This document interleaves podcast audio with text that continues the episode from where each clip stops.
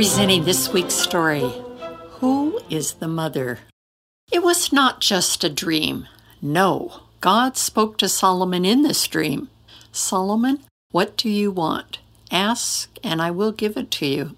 Solomon replied, I do not know how to be king of Israel. I'm like a child crawling, not yet able to walk. Please give me knowledge and understanding.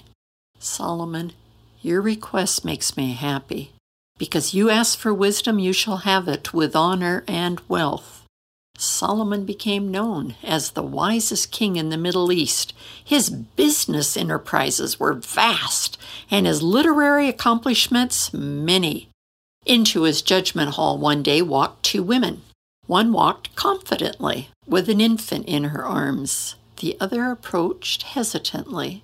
The court counselor announced, King Solomon, the next case concerns two prostitutes, Miriam and Deborah, and a baby. Each woman claims to be the baby's mother. Will you judge which woman is the mother? The king looked at the two women and asked the fearful one, Miriam, why do you believe that this infant is yours? Oh, king, Deborah and I live in the same house. I gave birth to a boy, and she did so three days later.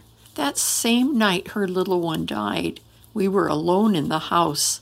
As I slept, she put her dead baby beside me and took my child. When I awoke this morning to nurse my wee one, he was gone.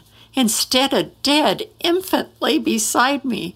I want my child. I love him.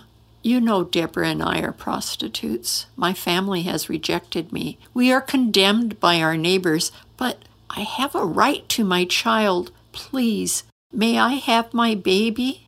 Deborah, what is your story? Miriam is lying. Our babies look similar. Each has curly brown hair, brown eyes, and a pudgy face, but mine has a birthmark on his left heel, as she knows.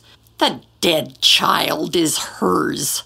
Deborah lies. She knows that it is my baby with the birthmark on his heel. She must have killed her child by rolling on him as she slept. Now she has stolen mine. Oh, King, Miriam wants to deceive you. King Solomon spoke strongly. Cease your dispute. No more accusations. He called to his guard. Caleb, bring me a sword. If each woman insists on her story and there are no witnesses, then this baby will be divided in half. Miriam ran to Solomon, her fearfulness replaced with a mother's desperation. O king, May Deborah have the child. Please do not kill him. Deborah spoke calmly. Your decision is fair, O king. I agree. He should be cut in half. Then King Solomon stood. This is my judgment. Give the child to Miriam. She is the rightful mother. Her willingness to give up her child to prevent his death has revealed her love and the truth the child is not to be divided by sword.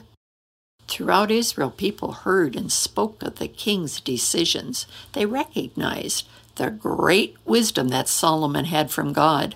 Ambassadors crowded his courts to observe his leadership. The Queen of Sheba traveled 1,200 miles to visit Solomon. She came with many difficult questions. Finally, she exclaimed, Everything I heard in my country about your achievements and wisdom is true. I didn't believe it until I arrived here and saw it with my own eyes. The Lord your God is great indeed. This is Barbara Steiner, marveling at King Solomon's understanding of a mother's love.